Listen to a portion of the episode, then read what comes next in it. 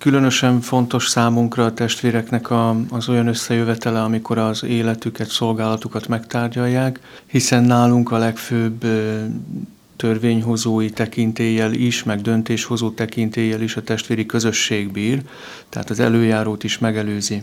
Ilyen szempontból a, a fő döntéshozó fórum az a káptalan az életünkben, viszont szükség van olyan találkozóra is, három éven belül legalább egyszer, amikor kicsit kötetlenebbül lehet beszélni éppen arról, amit különösen fontosnak tartunk. Ennek a műfaja a Concilium Plenarium, tehát egy ilyen a nevében is benne van egy olyan tanácskozó gyűlés, a, ami így azért a teljességre törekszik, tehát ahol jelenleg is részt vehetett a, a rendtartományból az örökfogadalmas tagok közül bárki. Elég szép számmal jöttünk össze Mátra Verebé Szentkutan. Döntéseket hozhat egy ilyen összejövetel? Döntéseket nem hozhat, de több volt, mint egy ilyen kötetlen ötletbőrze. És egy olyan kontextusban érdemes elképzelni ezt, hogy van előzménye, meg van folytatása is. A legutóbbi káptalanon 2020 februárjában olyan döntések születtek, hogy a provincia közössége folytasson egy közös gondolkodást három nagy területen. Az első terület az a maga a szerzetesi identitás, a mi rendi karizmánk, hivatásunk. A másik nagy terület az a konkrét életforma, ami nálunk így a rendházak szintjén történik, tehát a rendházi élet.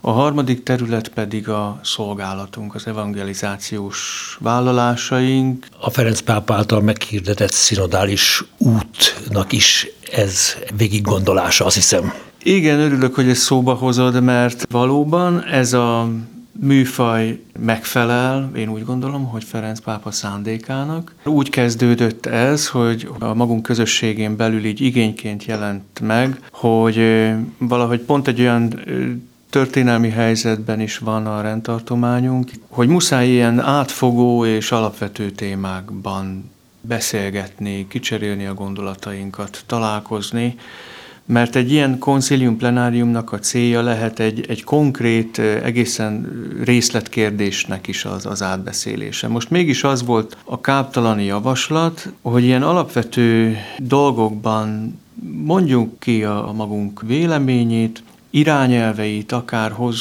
tehetünk olyan javaslatokat, amiket aztán a, a provincia vezetésének a lelkére kötünk, vagy a egy év múlva esedékes káptalanon lehet abból konkrét javaslat is, amiből döntést lehet hozni. Tehát egy ilyen átfogó igény volt, és talán azért is, mert hogy így 30 évvel a, a rendszerváltás után azt érezzük, hogy a rendtartomány is eljutott egy olyan helyzetbe, ahol sokféle elvárás, kihívás, nagyon sokféle körülmény befolyásolja az életünket, amelyek között, ha nem mondjuk ki a magunk támpontjait, akkor csak sodródunk. És ezért nagyon fontos, hogy a, a támpontjainkat meglássuk a magunk karizmájában, nagyon fontos, hogy konkrét problémáinkat feltárjuk a, a rendházi életünkben, életformánkban, és ugyanígy, hogy tudatosan gondolkodjunk a szolgálatainkról is.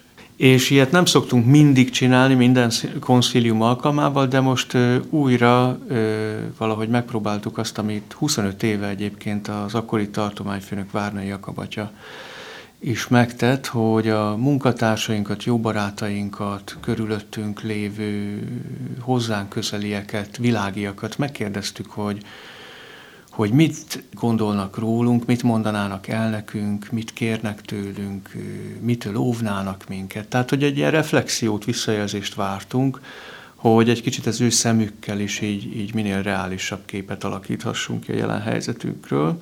És emellett volt még egy, egy belső előkészítő folyamat is így a rendtartományon belül, a különböző területeknek megfelelően, és ennek mentén születtek olyan nem döntések, de, de irányelvek, javaslatok, amik a további munkának lehetnek, megtervezésnek a támpontjai. Nyilván a, a hivatásunk, karizmánkat illetően nem kell újat kitalálni, mert adva van a, a regulánk és a konstitúciónk, rendi szabályzataink. Mégis nagyon erős dologként fogalmazódott meg, hogy reflektálnunk kell a hivatásunk, életformánk, szolgálatunk szintjén is arra, amire évtizedek óta olyan nagyon tudatosan nem reflektáltunk, ez pedig az online világ hogy most csak egy ilyen, ilyen kiragadott dolgot mondjak, hogy évtizedekkel ezelőtt is még egyértelmű volt az, hogy egy, egy kolostorban a klauzúra mit jelent. Oda az idegeneknek tilos a belépés, az a, az a szerzetes közösségnek az otthon, a lakhelye, ahova vissza tud vonulni. Na most ugye az online világgal belép a, a szerzetesi cellámba is a, a világ, tehát a klauzúrát is egy picit ennek fényében kell újra gondolni. Ez kihat a hivatásunk mikéntjére, így a személyes szintre is, a, a rendház közösségének a szintjére is, de a szolgálatoknak a szintjére is, ahol jelen vagyunk, meg, meg így úgy jelen is kell lennünk az online világban. De most csak ez egy kiragadott példa volt.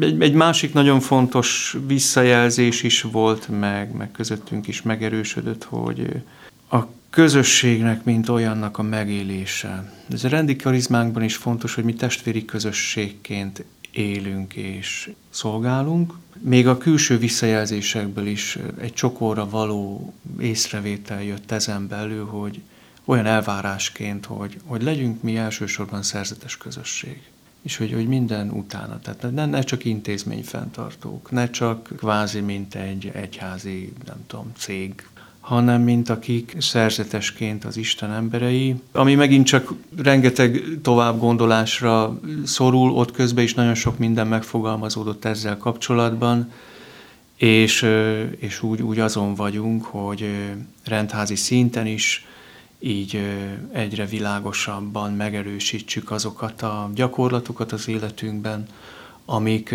ezt úgy szavatolják, hogy testvéri közösség tudjunk lenni.